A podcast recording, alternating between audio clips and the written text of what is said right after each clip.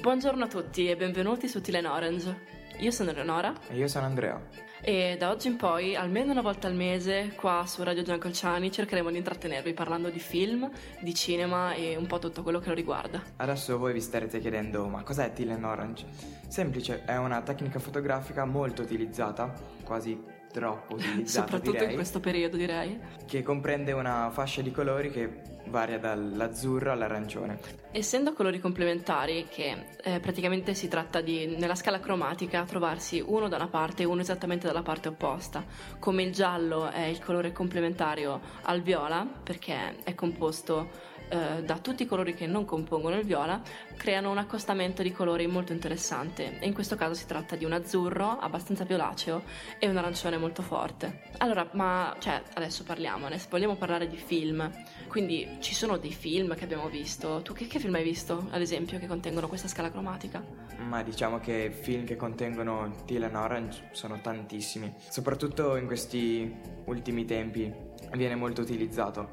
Un semplice esempio è Mad Max, il più recente, dove è evidente che il deserto è un, di un arancione molto acceso e il cielo è il colore completamente opposto, quindi un azzurro altrettanto acceso. Questo crea una, un accostamento cromatico che è molto dinamico, diciamo, è molto esatto. molto dinamico. Infatti, cioè, se non ricordo male, anche Iron Man, tutta la saga di Iron Man è molto caratterizzata da, da questo colore. Cioè, ad esempio, ricordo la locandina del 3 che era praticamente tutto sfumato fra alberi, cielo e mare, erano tutti dello stesso colore, questo viola così, tutte le parti più terrestri, tipo la casa, la, la tuta, i capelli di Pepper, erano tutti di questo arancione veramente fluorescente. Ma come gli stessi Transformers, sin dai cartoni animati, i robot sono molto, molto colorati e molto spesso adottano questo, questo stile.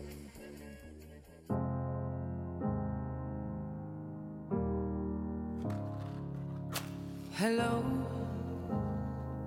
it's me. I was wondering if after all these years you'd like to me to go over everything. They say the time's supposed to heal you, but I ain't done much healing. Hello, can you hear me?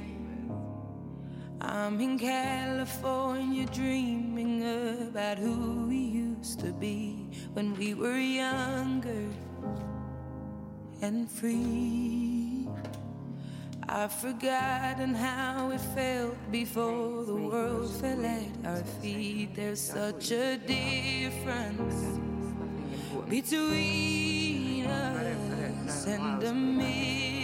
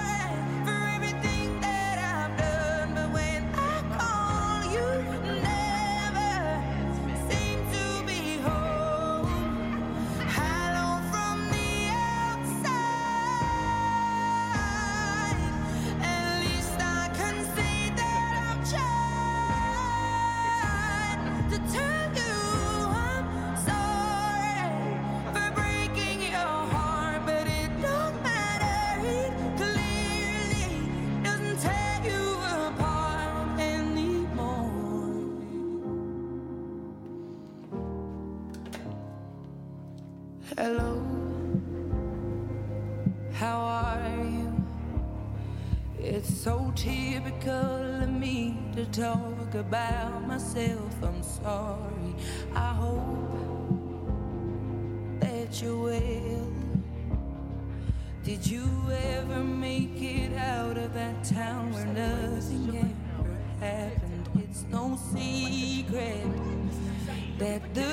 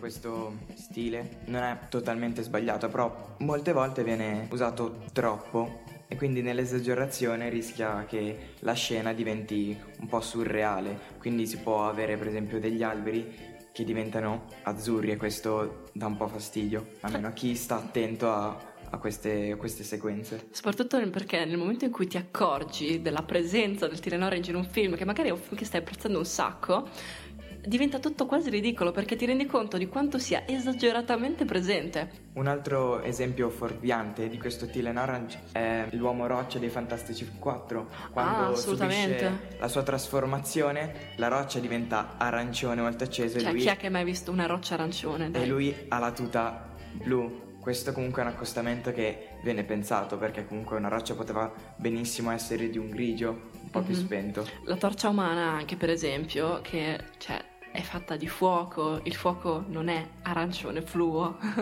non sem- cioè, no, di solito non dovrebbe essere arancione fluo, dovrebbe essere più sul rosso o dai tratti bluastri addirittura, sempre per rimandare all'abbinamento con la tuta, decisamente molto molto accentuato. Ma anche Super 8 per esempio, il film di qualche anno fa di J.J. Abrams prodotto da Steven Spielberg, che tra l'altro consiglio a tutti, cioè tutti i film che abbiamo citato, a parte per esempio l'ultimo Mad Max che può piacere come non può piacere. Ma questo perché Mad Max è comunque una saga che ha i suoi lineamenti ben definiti. Esatto, questo trash voluto ma molto molto piacevole a parere mio. Vabbè, comunque dicevo Super 8, io ricordo che il protagonista ha una camicia a quadretti arancioni e blu e tutto il resto in questa lucetta blu e c'è una ragazza che ha una polo arancione ed è tutto talmente studiato che diventa completamente incomprensibile.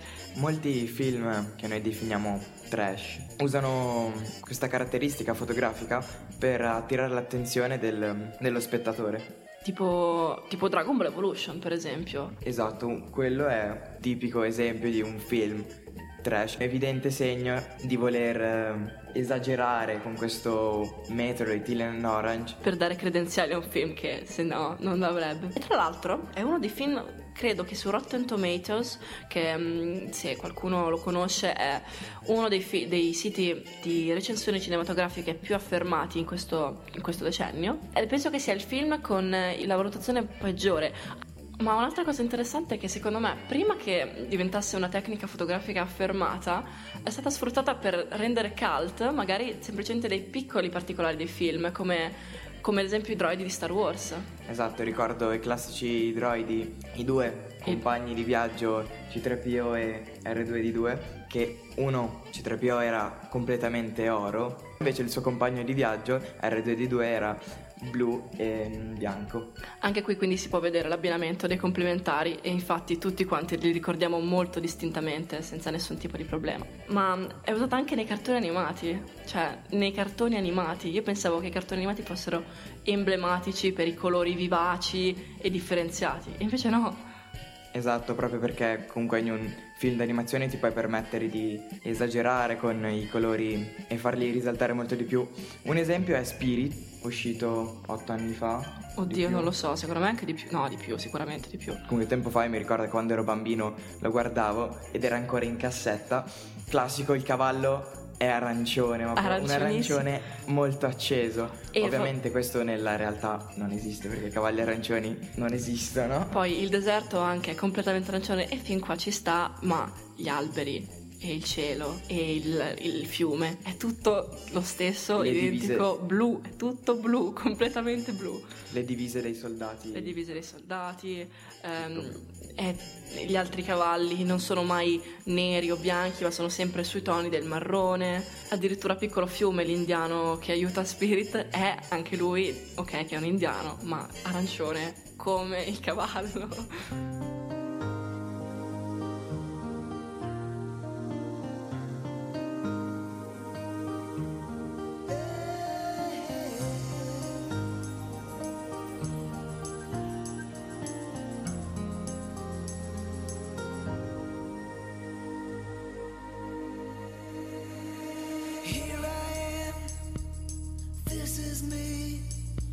There's nowhere else on earth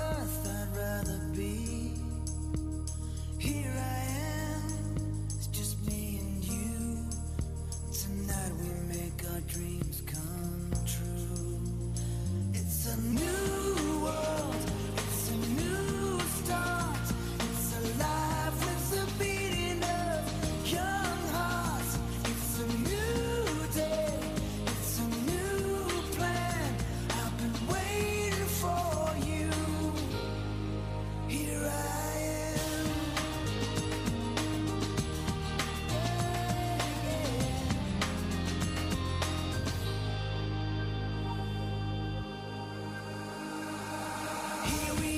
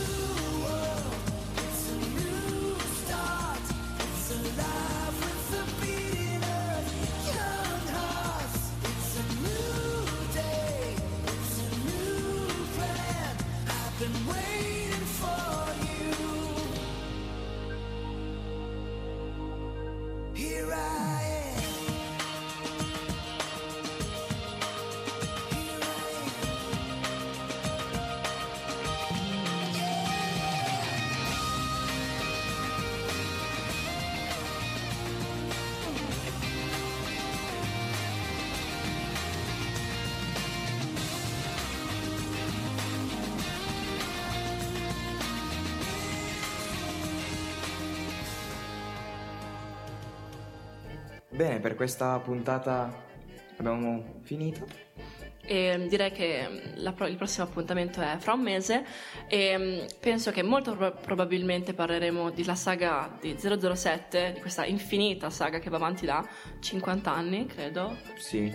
I 50 film li abbiamo sicuramente superati per l'uscita del nuovo film Spectre che andremo a vedere e vi daremo un paio di considerazioni a caldo possibilmente. E da qui è tutto. Linea allo studio.